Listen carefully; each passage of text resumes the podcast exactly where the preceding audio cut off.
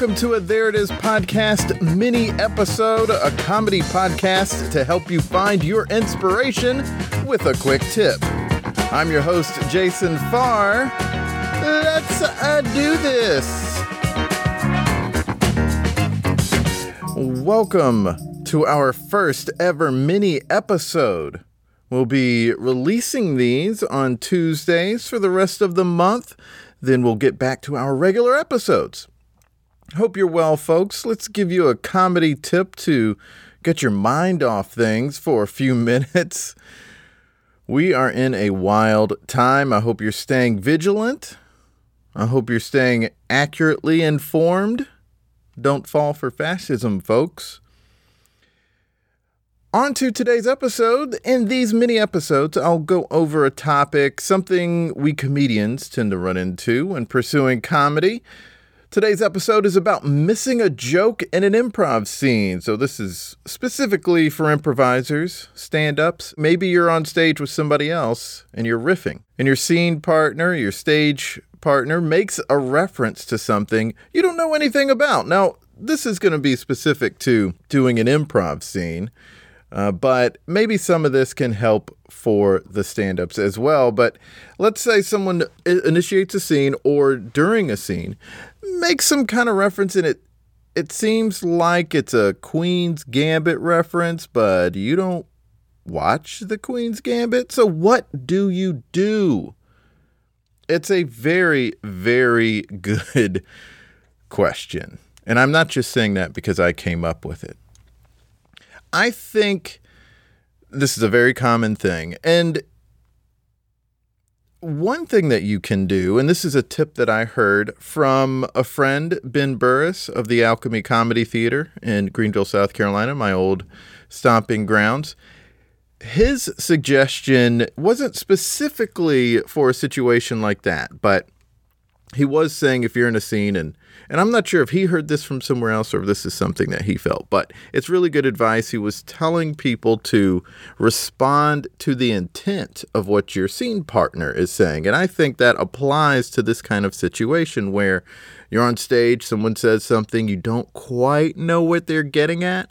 Maybe someone is even just making a joke and it's not a reference to a show or a movie you don't watch, but it is a joke that you just aren't following, do what Ben said and respond to the intent of what they said. What that means is, uh, let's say, I don't watch Queen's Gambit either, but if, let's say, there's some sort of power balance uh, on that show between a couple of characters, and one character's high status and the other is low status, if you are sort of observing from your scene partner that they are being high status, if whatever they said to you was to sort of belittle your character or to exert some sort of power status over your character, respond to that. That is the intent behind what was said. So respond to that. You don't necessarily have to know anything else about Queen's Gambit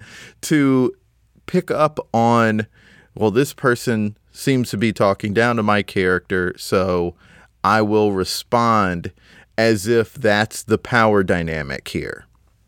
So that's one sort of idea of how to approach it. But there's also a thing of maybe just like really listening, right? That's something you're going to have to do to even follow that tip I just gave. You have to really listen. Have you ever been walking down the street and somebody said to you, Hi, how are you? And you responded, thanks you too or something like that or hi thanks you too.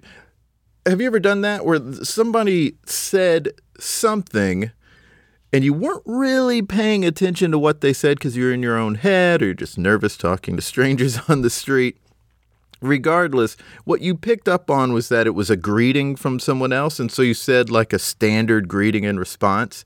And then after the fact, you realized, oh, that actually didn't match what they asked me or said to me. Because um, some people might just say, hey. And then you go like, fine. Because you think they said, how are you? So again, the tip for a situation like that, it is also the tip for an improv scene where someone is saying something to you and you're not quite following it. What you have to do is really genuinely listen to people. Now, You've heard that a million times, improvisers, to like listen and to really listen. And that's a big, big thing that you hear in improv. But what I think is really lost sometimes is what listening really entails. Because sometimes what you can do when you get that note to listen is you can end up just going, okay, they said this and they said that. Okay, now it's my turn to talk. And you didn't really absorb what they said. Just like that person on the street who said something to you, didn't really absorb what they said. So you said the wrong thing in response. You said something that they didn't quite uh, say to you. It said some they said something similar because it was a greeting and you're just greeting them back. But it because you didn't really listen and then take a second to absorb what they said, you had a response to them that didn't really make sense. So, in an improv scene, as soon as you get out there, start really listening to everything and observing everything that your scene partners are giving you so you can absorb that. That's the thing I see regardless of the type of comedy that I'm watching, right? Like if it's a movie or a TV show or a stand up or an improv scene or a talk show host, they seem to really be paying attention to everything that is happening. What I've picked up on from watching all this stuff is that the reason they could be really quick and say something is uh, so funny it's because they don't have whatever emotional blocks that are up or whatever sort of blocks that we put up when we're in the performance setting, where we don't really hear everything and we don't let everything really penetrate. You know what I mean? We don't we don't allow whatever someone is saying to really affect us in an improv scene. We're not being vulnerable. And good comedians are being vulnerable on stage. They are absorbing what's happening. They're absorbing how people are, responding to them in a very genuine and honest way. They're being present in that moment and allowing it to affect them. We put up those blocks because if someone doesn't laugh or if it seems like somebody doesn't like what we did, uh, we don't want to get hurt by that.